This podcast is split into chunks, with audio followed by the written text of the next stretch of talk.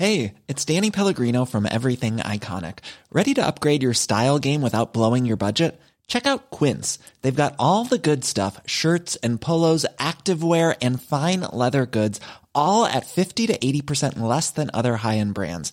And the best part? They're all about safe, ethical, and responsible manufacturing.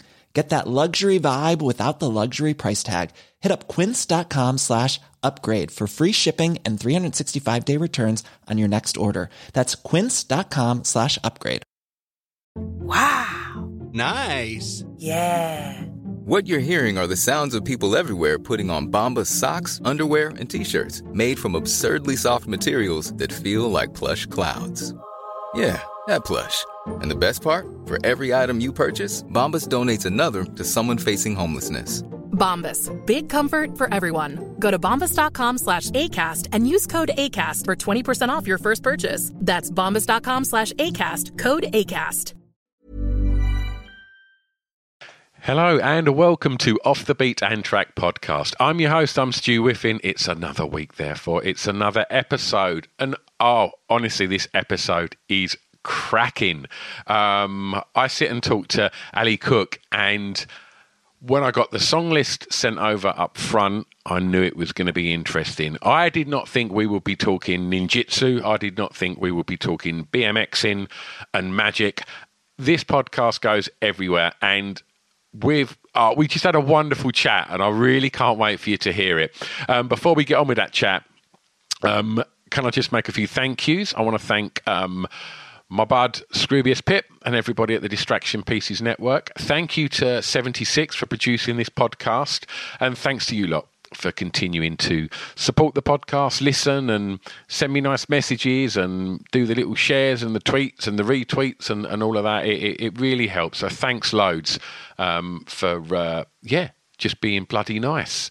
Um, also, if this is your first time listening, when you get to the end of today's chat with Ali, then go and explore the back catalogue because there's 360 odd episodes now. You can hear me talking to artists as diverse as Chuck D, to Fatboy Slim, to Motley Crue, to the Foo Fighters, to Idles, Suede, Sleaford Mods. Oh gosh, the list goes on. Loads of comedians James Acaster, Ed Gamble, Maisie Adam, Jayde Adams producers like Butch Vig. Oh, God, who else? What haven't I spoke about? Actors. Maxine Peake, Amanda Abbington, Jo Hartley, Thomas Turgoose, Michael Smiley.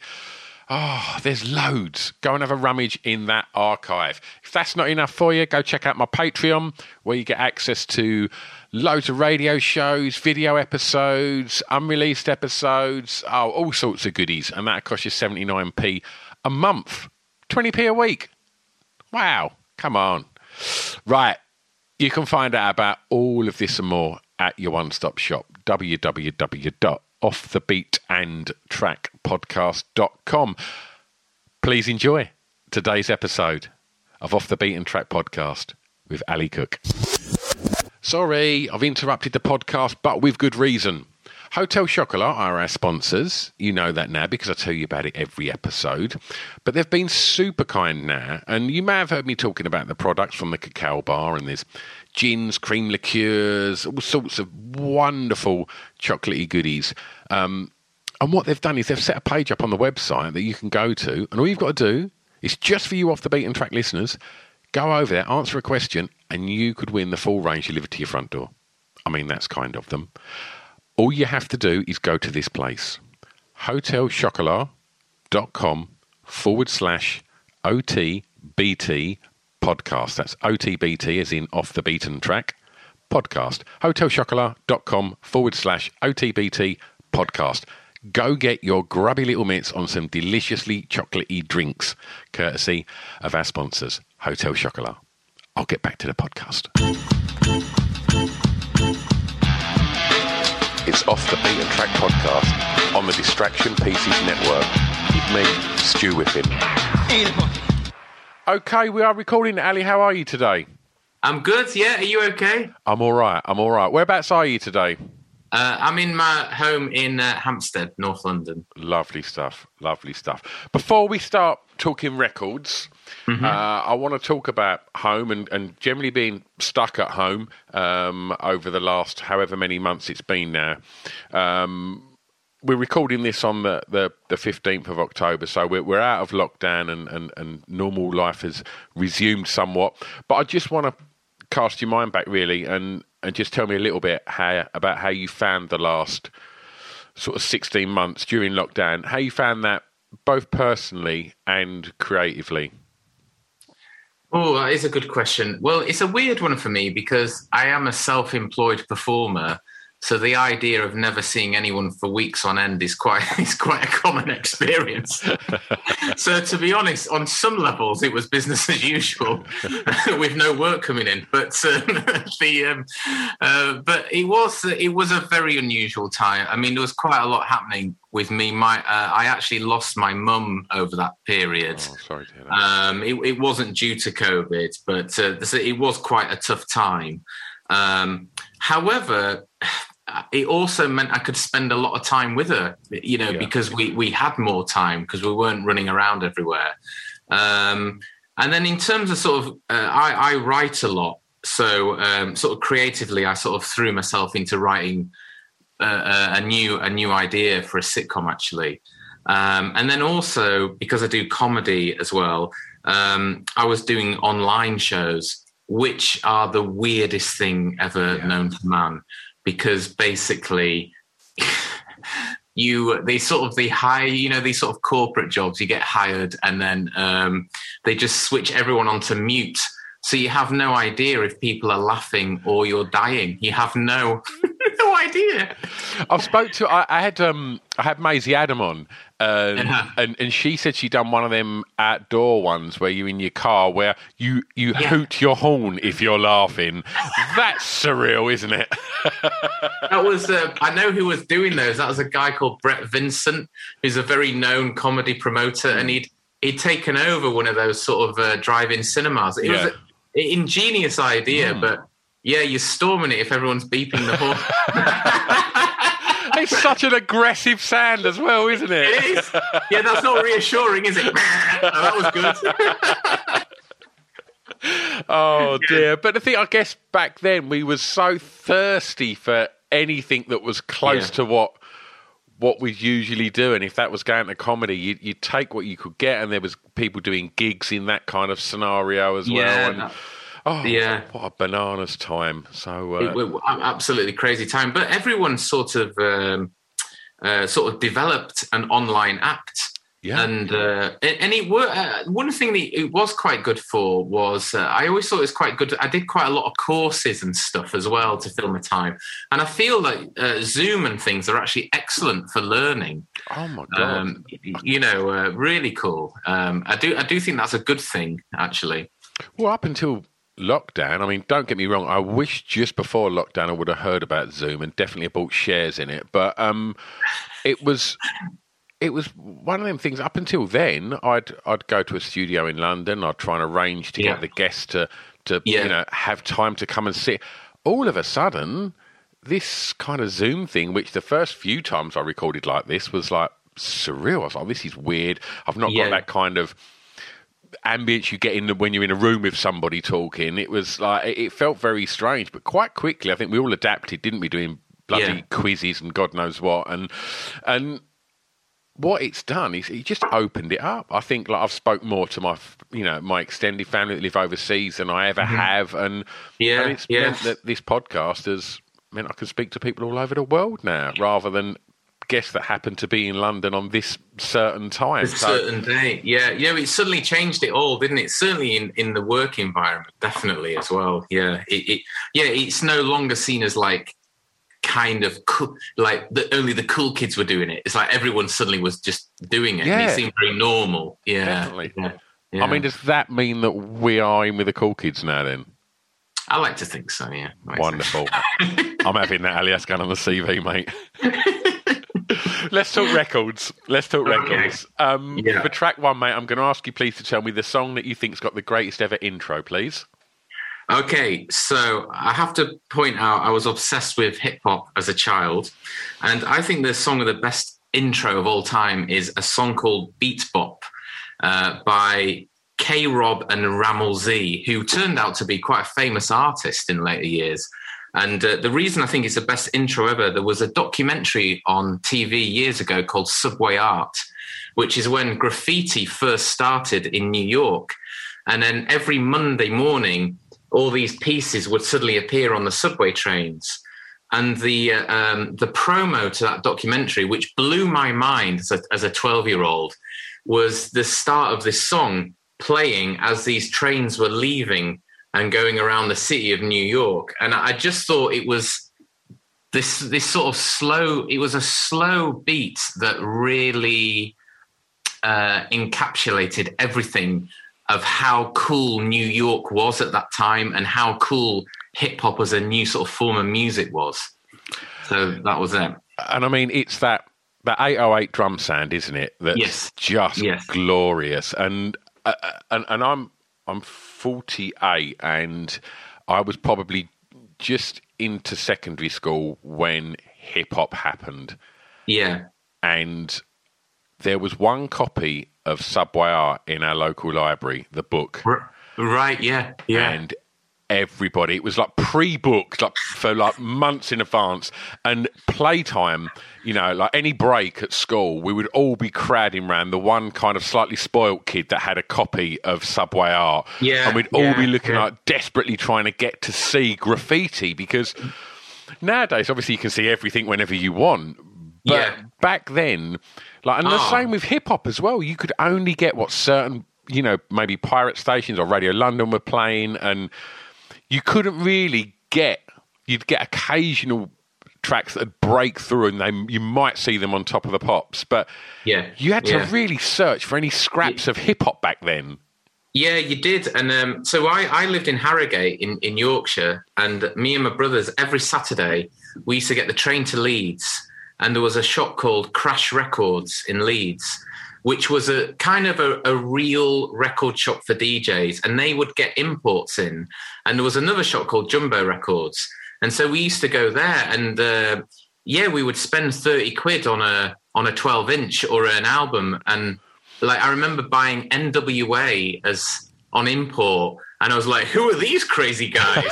and then I remember playing it, and then my mum and dad thinking, "Oh my god, the the, the lyrics." Because you got to remember, I I lived in a tiny village in the middle of nowhere, so it was this huge juxtaposition, sort of being into hard rap music whilst living basically on a farm, you know, in the middle of nowhere. so, uh, But I think one of the things that really appealed about all of that was the fact that it was so different to what we had in the UK. And was, everything yeah. they were singing about and the fashion and everything just seemed very exciting. And that kind of period in the 80s, everything was very focused on the States, wasn't it? And films and, and kind of fashion. And, and it just felt super exciting. And, and I mean, you mentioned NWA then. And, and I remember like kind of hearing like Ice-T and NWA and and Public Enemy and stuff like that, and just thinking, wow, this is like really aggressive and angry. And my parents, you know, they think it's vile. And and with that in mind, I kind of think that for my generation, like hip hop was kind of our punk.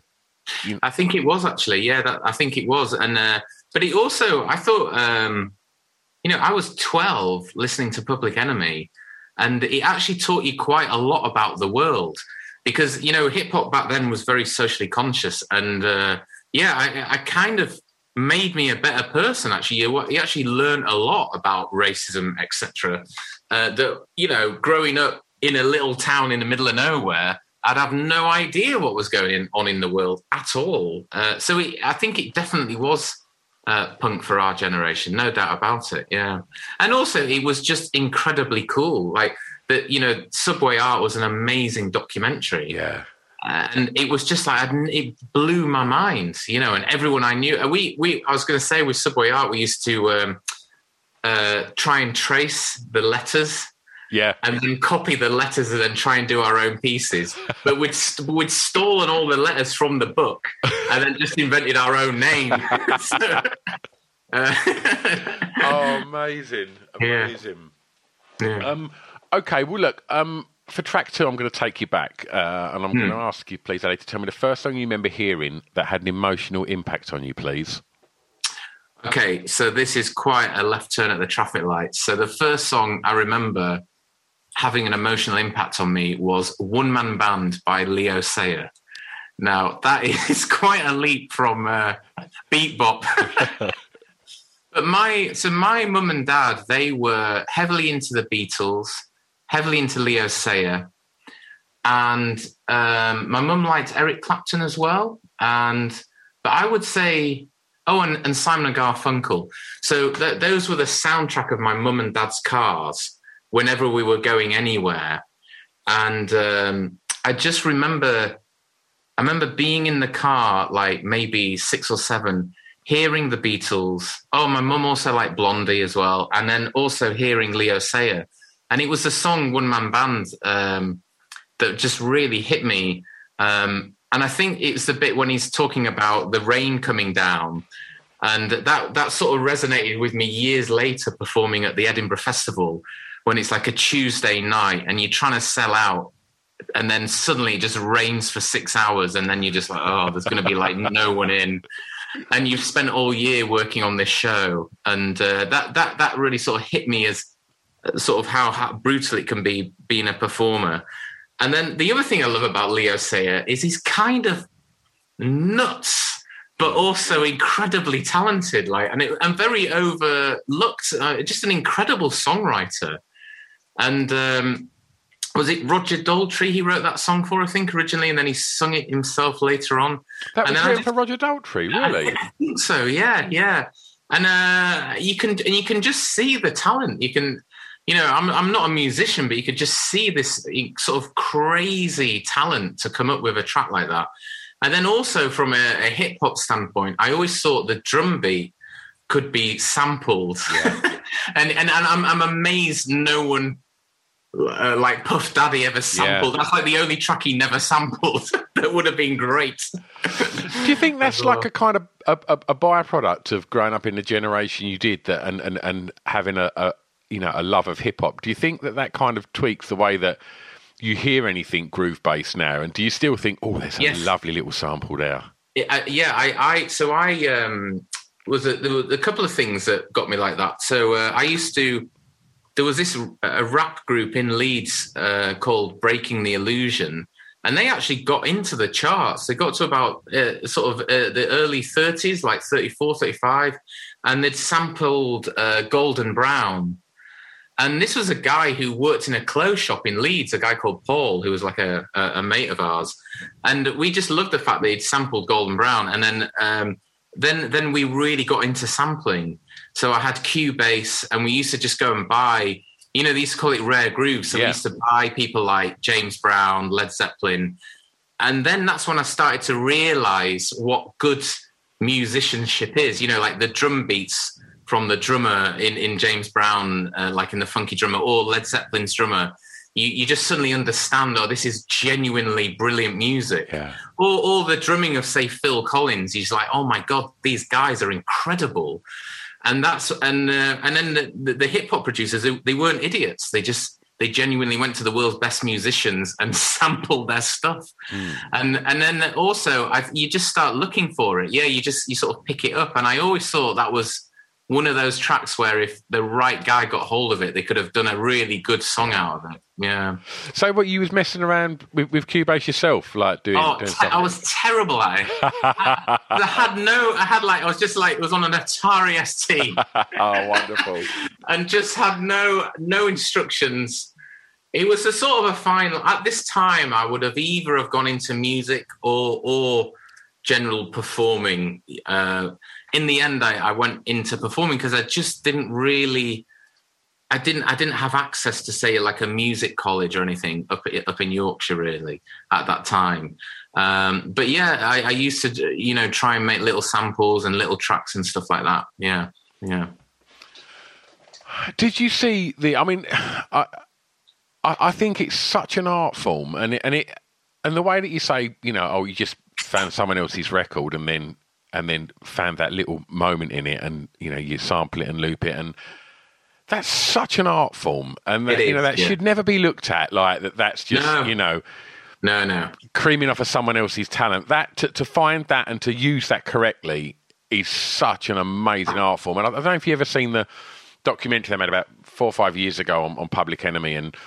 And they've got Yeah. the 808 where the bomb squad are there, and then all of a sudden they hear Eric B. and they're like, "Oh, there's a new Yes. thing happening here, sampling. What's this all about?" And like, Yeah. how it just revolutionized and, and completely changed hip hop. You know, it's like Isn't it when uh, was it Chuck D and his producer heard I know you got Soul Yeah. by Eric B and Rakim and they were like, oh my god, we've got to get better. Yeah.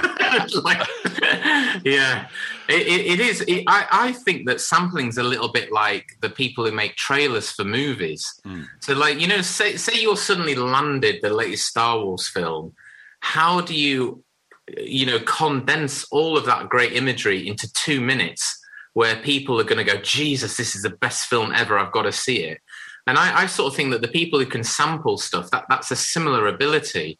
It is not it's not easy at all. Uh, there's a and public enemy i mean uh, uh, uh, sort of tracks like welcome to the Terrordome something like that. The, the the the sampling within that and the amount of sampling within that is incredible. Yeah. Yeah unbelievable It's yeah. a shame because it does mean that some bands that never cleared them samples means you can't get to listen to De La Soul on Spotify. Oh, is that why? That's Three- the reason. I think Three Feet High and Rising, I think so much of it was never cleared. So, uh, which is a shame because it's one of the greatest hip hop records ever made. But uh, yeah, there's. I think. I think maybe you can hear maybe Magic Number, but or, or Say No Go. Uh, but that was the reason why I didn't, because I didn't know that. That was yeah, because I was trying to find uh, De La Soul, and I, I was glad I kept the old CD actually. yeah. Yeah, Oh, what A yeah, record. What a record. yeah. Okay, standing the formative years for track three, I'm going to ask you please to tell me about the song that reminds you of your time at school, please. Yeah, so uh, this, I mean, there's thousands of songs I could choose, but the song that reminds me of my school days is Nirvana, Smells Like Teen Spirit, uh, which is really my sixth form years. And this is the year where everyone discovers par- partying, uh, girlfriends, boyfriends, and uh, and drinking.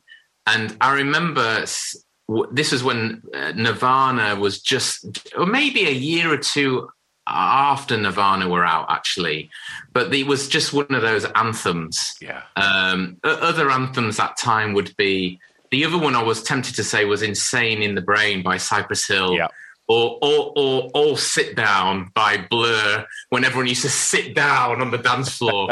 and the, and the, uh, in Harrogate, there was this really manky pub where everyone used to have their birth, their 17th or 18th birthday parties. And it was a right dive, and everyone went down into the basement. And there was just like the cheesiest looking discotheque, and all they ever played were these tracks.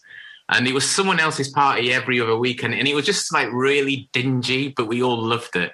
And um, and and it's sort of, sort of that grunginess Yeah. it, of uh, Nirvana reminds me of that venue actually, and when I first started sort of going out. Oh, it's a wonderful intro as well. Yeah, yeah. Uh, you know, Selling a little or a lot? Shopify helps you do your thing however you cha-ching. Shopify is the global commerce platform that helps you sell at every stage of your business. From the launch your online shop stage to the first real life store stage, all the way to the did we just hit a million orders stage. Shopify is there to help you grow. Shopify helps you turn browsers into buyers with the internet's best converting checkout. 36% better on average compared to other leading commerce platforms because businesses that grow grow with Shopify. Get a $1 per month trial period at shopify.com slash work. Shopify.com slash work. How would you like to look 5 years younger? In a clinical study, people that had volume added with Juvederm Voluma XC in the cheeks perceived themselves as looking 5 years younger at 6 months after treatment. Look younger, feel like you. Add volume for lift and contour in the cheeks with Juvederm Voluma XC. Reverse signs of aging by adding volume to smooth laugh lines with Juvederm Vollure XC. For important safety information and to find a licensed specialist, visit juvederm.com. That's J U V E D E R M.com. Not for people with severe allergic reactions, allergies to lidocaine, or the proteins used in Juvederm. Common side effects include injection site redness, swelling, pain, tenderness, firmness, lumps, bumps, bruising, discoloration, or itching. There's a risk of unintentional injection into a blood vessel, which can cause vision abnormalities, blindness, stroke, temporary scabs, or scarring. Talk to a licensed specialist to find out if it's right for you.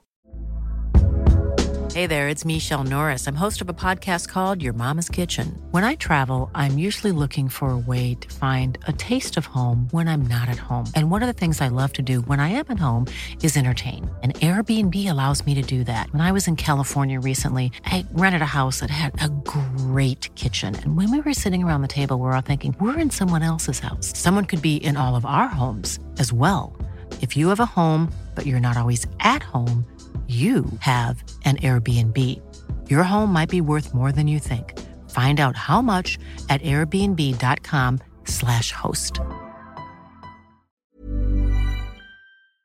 You know that record happens when it drops because it is monumental. So such a, it, I think the producer described it as um, when Dave Grohl's drums kick in, it feels like uh, you, are in a house made of bricks collapsing on top of you. And I think yeah, that pretty much sums it up. um, well, tell me about school, Ali. How was it, mm-hmm. and where was it? Oh, so I went to. Uh, I I was very ill as a as a child. Uh, I was off school a lot, and so I, I, went to three schools because of that. So originally, I went to. I, I grew up in Harrogate in Yorkshire. I went to St Peter's originally, which was a, a brilliant school, but I got very ill and so then I, my mum sent me to a private school to sort of catch up, which was a school called Brackenfield, um, which was sort of hilariously posh. And that, that was in the Duchy area of Harrogate, which was like the posh part of Harrogate. Um, and then after that, I went to the Harrogate Grammar School, and which was, um, uh, you, you know, a state school, but a very, very good state school. And I was always one of those guy, uh, people where I had loads of hobbies that were far more important than my schoolwork. But I did all right at school. But I, but every school report was always, of course he can do it. He just can't be bothered. And that was because at the time, well, firstly, I was a professional BMX racer. Then I got into martial arts, and then I wanted to be a ninja, and then I got into magic. so had these incredible obsessive hobbies that sort of overtook everything. It's, basically, it's so weird. It's like uh, uh, uh as a young kid, I, I mean, uh, uh BMXing just was the most exciting thing I could ever imagine, and I and I, mm. I had this moment when. Uh, it probably, I guess, tail end of the seventies, very early eighties, where um, I'd had a Raleigh boxer and I'd had my eyes set on on the next one up was I was going to go for the Raleigh grifter, and I was I'm going to get a grifter, and I'm going to yeah, be yeah. top boy uh, in, in, my estate. And I remember going to the bike shop, and this guy going to me, "Look, if your dad's going to spend that amount on you, this thing's called a BMX. You should get one of them." And I was like, "How many gears has it got?" And he went, "None." I was like, "Leave off." Like, I'm having this grifter, mate. Fast forward about four or five months. Oh, yeah, yeah, Fuck me. All of my mates are doing these amazing jumps and stunts, and I've got this cast iron grifter like stuck in red gear and like going nowhere fast desperately regretting not having a not having a bmx i was like oh, God, i can't have stunt nuts on a grifter. It looks shit.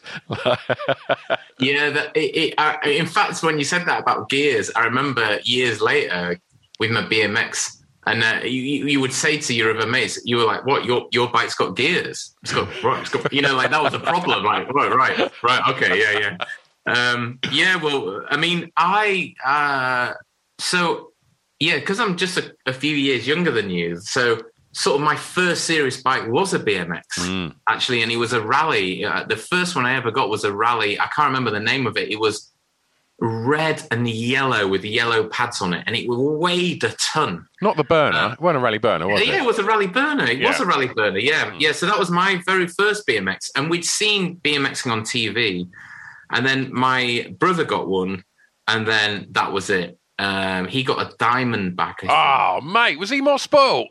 That's... No, but then I came back in. yeah, they were an, an exceptional bike.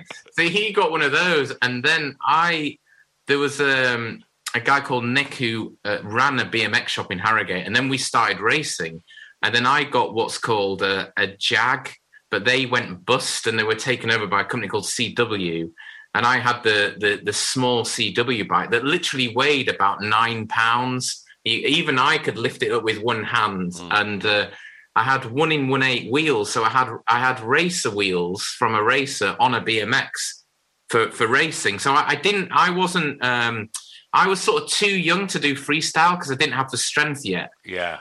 Uh, but I was a racer, yeah, and I did it all around the the northeast, really, uh, for most of my childhood, really. Oh, it was so exciting. I remember, like, yeah. I, I live near a, a, big skate park in Romford that was very famous for for skating and BMXing, and, and, and our local hero Craig Campbell, he was oh, like yes. he yes, was the yeah. golden boy of BMXing. He was yes, uh, yeah, that was it. Yeah, gosh, I know, I remember that name. Yeah, and yeah. um, and then you mentioned. Uh, I mean, again, like the, the, the age difference between us is, is, is so mad that like for me, I'd seen the Karate Kid and I wanted to learn karate, and like so many other kids, I learned karate.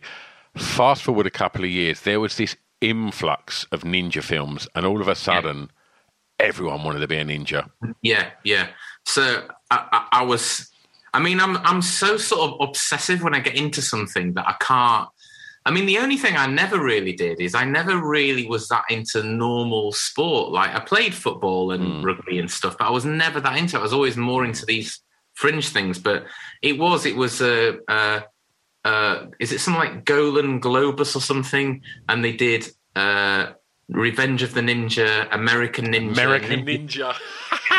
yeah, Ninja Three: The Domination was the other one, and then there was the Chuck Norris ones. Mm.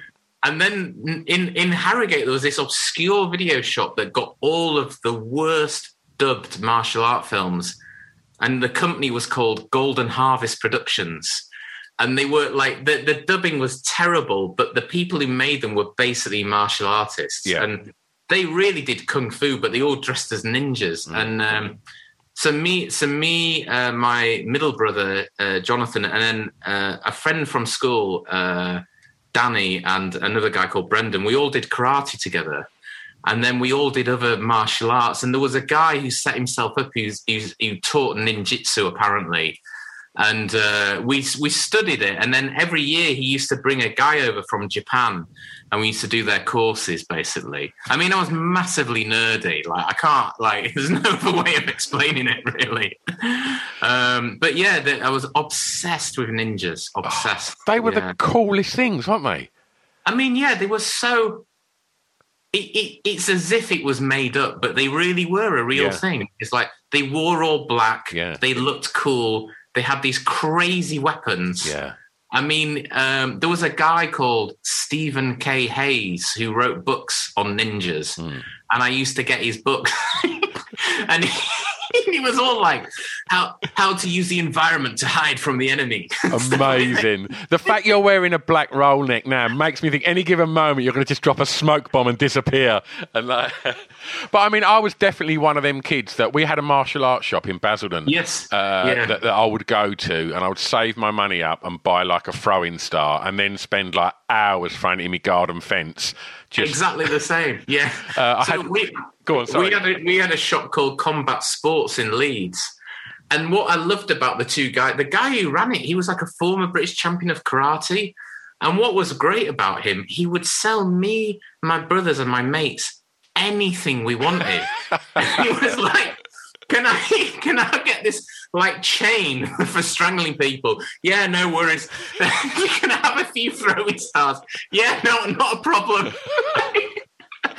And the worst thing I ever got was uh, it, my mum took it off me. I got a blow, a ninja blowgun, and it was actually on TV-am a week later, and it was outlawed because it had these darts like this long. And even as a kid, I just went like like not even that strong, and it just went boom, and it just it was absolutely deadly. And it was the coolest toy ever, but my mum said no way. Oh, she was man. like, "This is just." I mean, it was a lethal. It was a.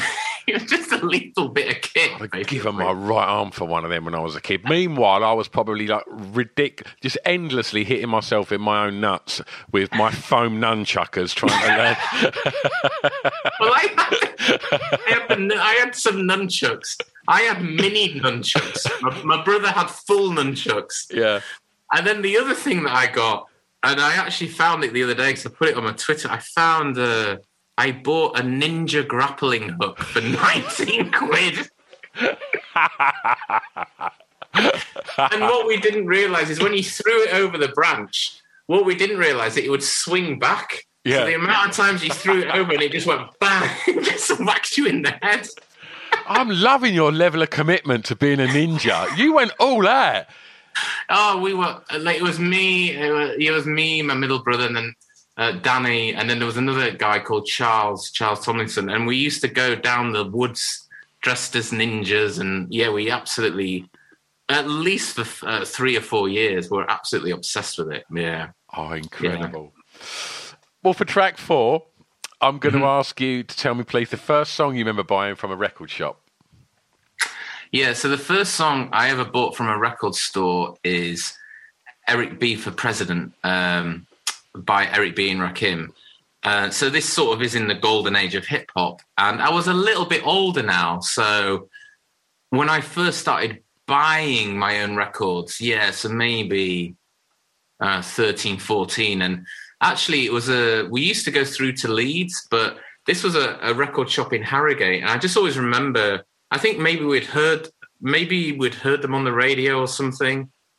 Um, and then I just went and got the record and, you know, learned it all off by heart. That was the other thing we used to uh, just put it on on at home and just listen to that same record over and over and over and over again and, until I got all the lyrics. Basically, it was almost as though that's what we thought you did with rap music. We just we just thought that you sat at home and learned it Yeah. almost.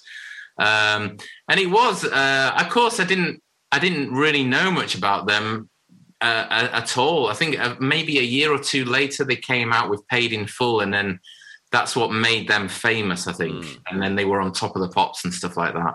Um, but yeah, that was the first record I ever bought. Yeah. Normally, this is the one where people really embarrass themselves. You've gone in strong. That's a that's a decent first record, isn't it? Super credible. Yeah, I mean that that's on the sort of cool front. That's not bad, is it? It's I'm just bad. picturing you with your little kind of like record bag, just walking out there dressed as a ninja, just getting on your BMX.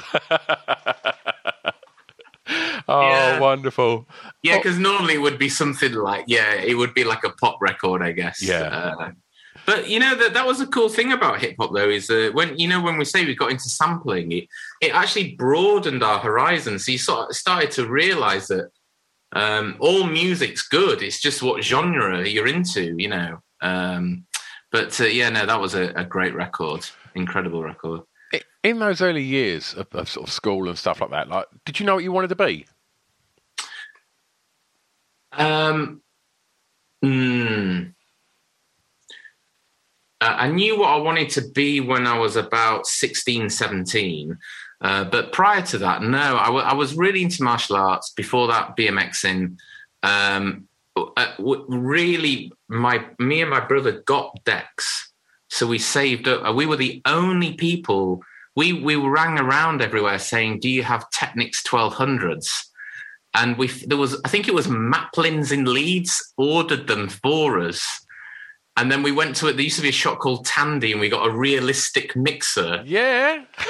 and then we had to get um, an electrician because we had no idea how to set up a proper amp. I didn't even know what an amplifier was, um, and we had that all going, but. Um, it was really so uh, at that so up until 15 I, I was just into stuff but i didn't know what i wanted to be but when it, it was a little bit longer that that's when i first started getting into magic uh, which is again a, a totally nerdy hobby but i could do it. For some reason i could do it. Um, and so i had this idea either something to do with music or maybe magic. And then i think really what happened was i i didn't have the access to to know enough about music to really if i'd have lived in london say i think maybe i'd have had more of an idea.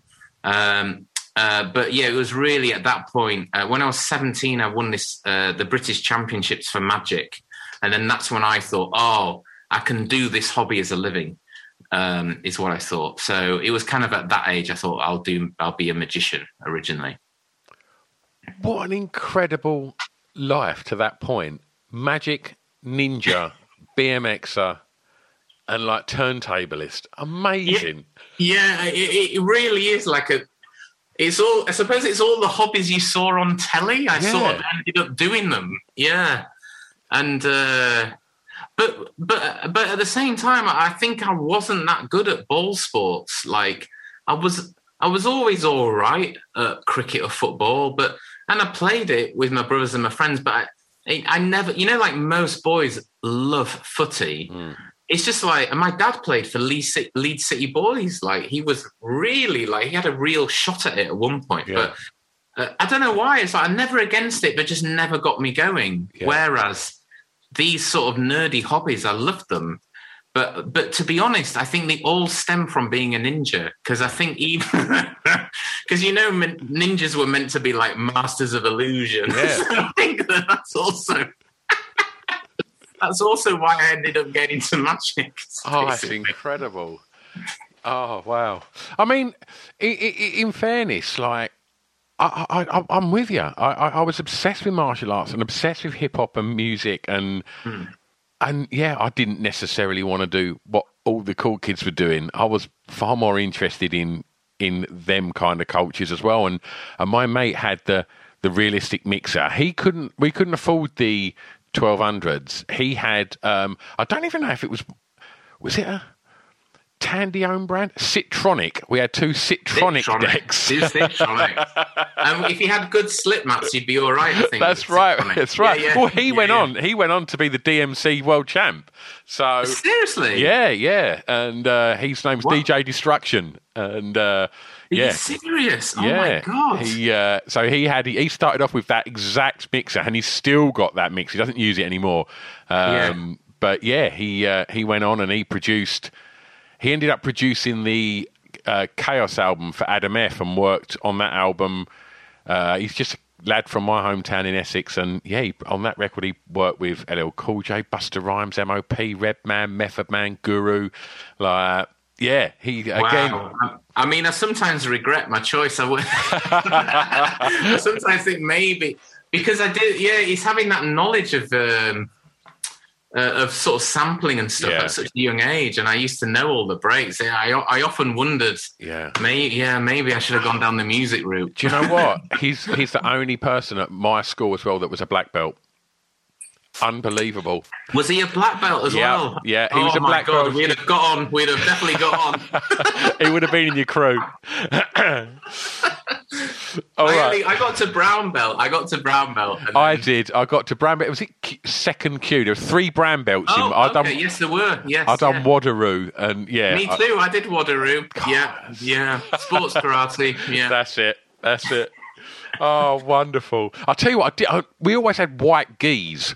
And, and every time we go to competitions, and I would have, I was like this sort of tubby little sort of fourteen year old, and and there'd always be like this one kind of like uh, karate club that generally come from London and they had black gis. And I just thought, wow, I do not want to get matched with one of them. A black gi, that just felt badass compared yeah, to like. Yeah. a bit Cobra Kai, isn't it? It was yeah. totally Cobra Kai. oh dear.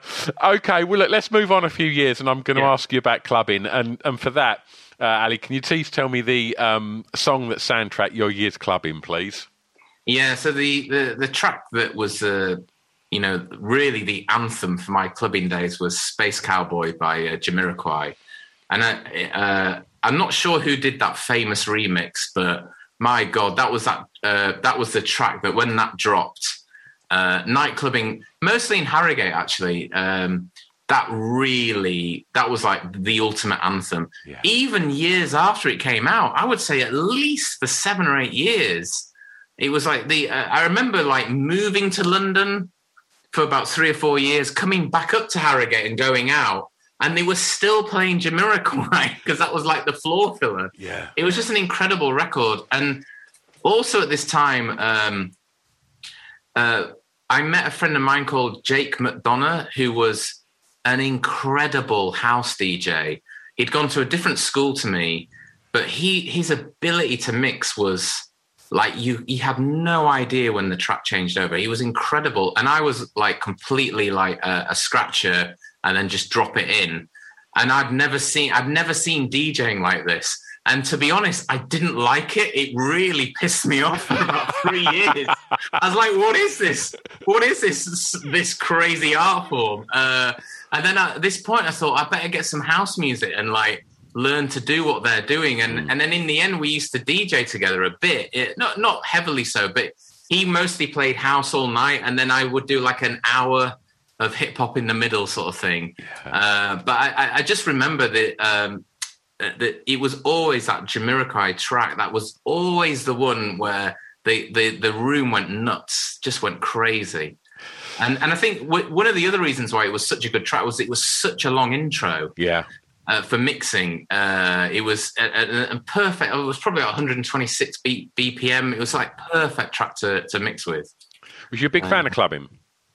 Um, well, I was kind of really square, so I never got into the whole like proper partying drug taking. I, I was the guy who did the driving for everyone else because I was always like sober. So, uh, so I, I, I, really loved um, uh, it. I kind of loved dance music, particularly more from the sampling side of things. Uh, and we used to drive. I would drive everyone to Leeds, and then we used to go to a, a club called Hard Times and one called Mint and I saw, I also saw Daft Punk right at the, the start of their first album. Wow. And uh, it was for Leeds University. And I remember seeing them, and it was all backlit with just these two guys behind all these monitors. And I was like, who are these guys? I've never heard. And they, they were the first people to sort of play slower house music, sort of using hip hop beats. And so I kind of loved the scene and I loved the music, but I, w- I was never into the crazy uh, drug taking thing, to be honest. Yeah. Um, uh, so yeah, uh, it w- but I never ventured to like Manchester where the scene was massive. Yeah. Uh, I only ever drove through to Leeds, basically. Yeah.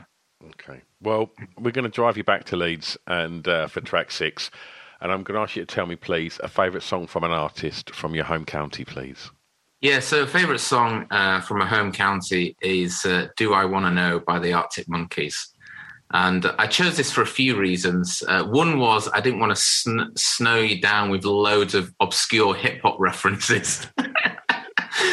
um, so uh, the reason I like this track, it was the drums again. You know, when I heard the drumming, I was like, and and the the guitar riffs. I was like, oh my god! And again, I was thinking this: the, the, if someone sampled this and uh, rapped over it, it'd be immense. Yeah.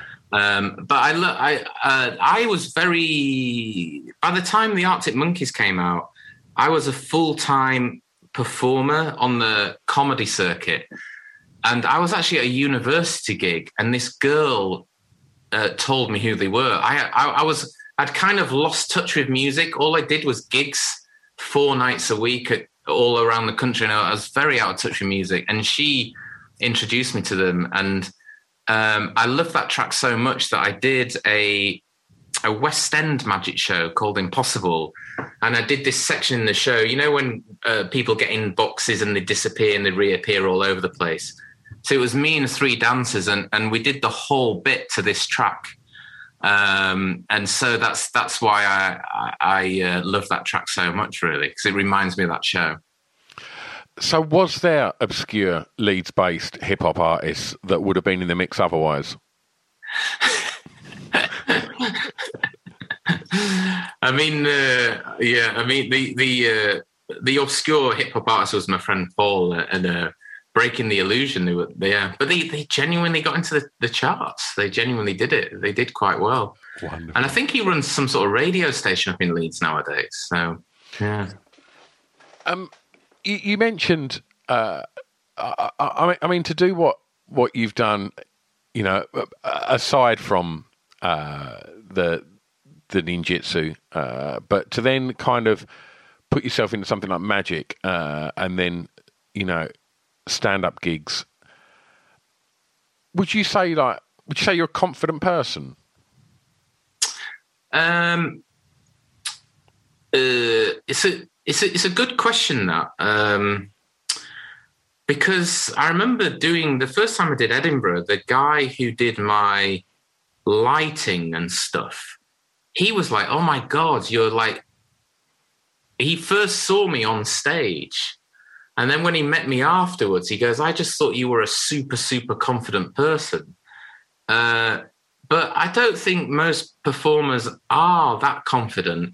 It's just that you've learned a skill, and one of those skills is the illusion of confidence. Yeah, you, you know, um, uh, and and also I've been I've been on stage for a long time, a long time. I I started doing shows sort of professionally when I was 16, 17.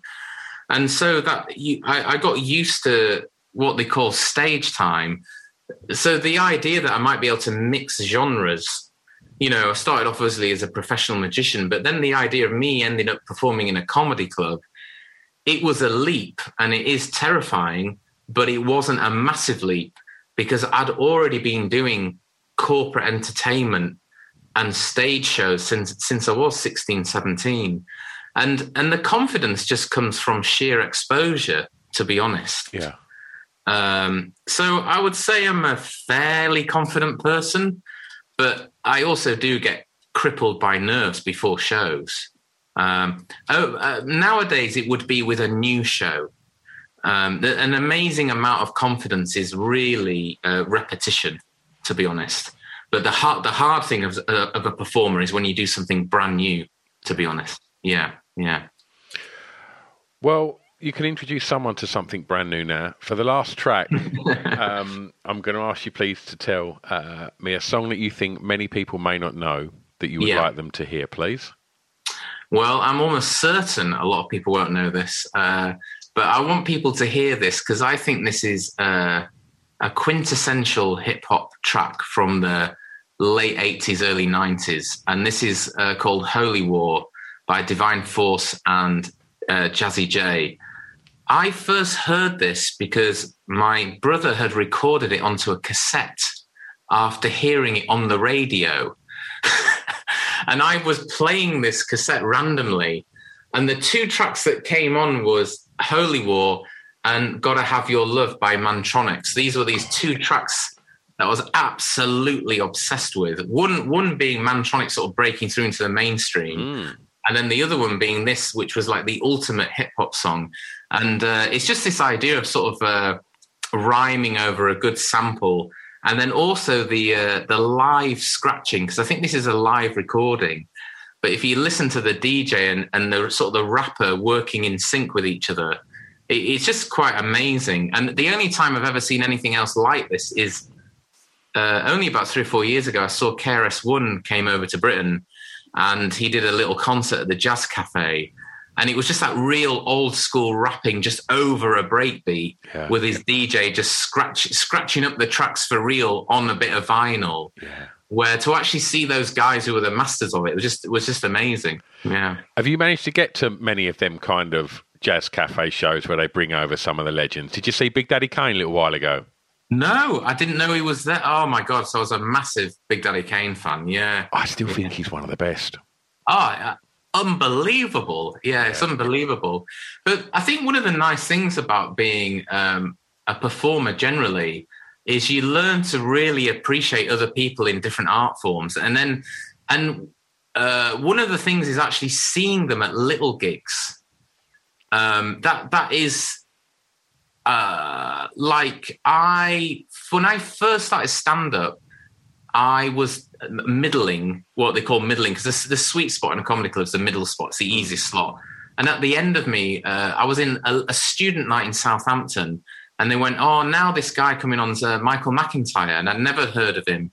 And he'd been going at that point probably twelve years or so. And to first see him in a small club really rock a room, I was like, Jesus Christ, this guy's good. Yeah. And and then it's the same, you know, I love going to little gigs, even if it's not the sort of thing I'm into. Yeah. uh, just seeing anyone who's exceptionally good. And, you know, KRS-One, it's like you might not be into hip hop, Yeah. but Jesus Christ, can he rap? I mean, it's just incredible. Yeah. Yeah. Abs- So, uh, absolute dude. Yeah. Incredible. Yeah. Well, we put together a, a Spotify playlist, uh, Ali, to accompany the podcast, so people can go and uh, listen to all of your selections. Hopefully, the last one's on Spotify. I'll have to check. uh, and uh, and yeah, we'll put on uh, a few of the other tracks that we've also discussed on here. Um, um, as we sort of start to edge towards the end of twenty one, uh, you know, hopefully in a far more open and connected manner than than had the year started. What are you looking forward to personally from the rest of this year, and what's going to be happening professionally? Well, um, I've, I've been very lucky this year. I um, I landed a, a great acting role um, in a, a new drama coming out um, called Ragdoll, and literally I came out of lockda- lockdown. And in in the acting world, you have to do all these self tapes where you record yourself on your iPhone doing two or three scenes um, from a new TV series or whatever. And the, the poor casting directors, they send these out to literally hundreds of people. And the chances of getting picked are almost like a million to one. And um, I did I did one for this new drama, and it was so well written, uh, but I didn't think much of it. Uh, but I actually got it. I actually got it, and I couldn't believe it. And then I started filming from March all the way until the end of August. And um, it's a new thriller coming out in November uh, called Ragdoll, basically. And it, it's based on a, a best selling thriller. And it's kind of a dark comedy thriller, basically. Uh, and I play one of the detectives in it. Um, so that's that's the thing I'm looking forward to seeing it, seeing how they put it all together. Oh, wonderful! And if people want to kind of keep up to speed with that and everything else that you're doing, where's the best place to to follow you and keep up to speed with you? Um, it's probably on my uh, Instagram, which is Ali underscore Cook.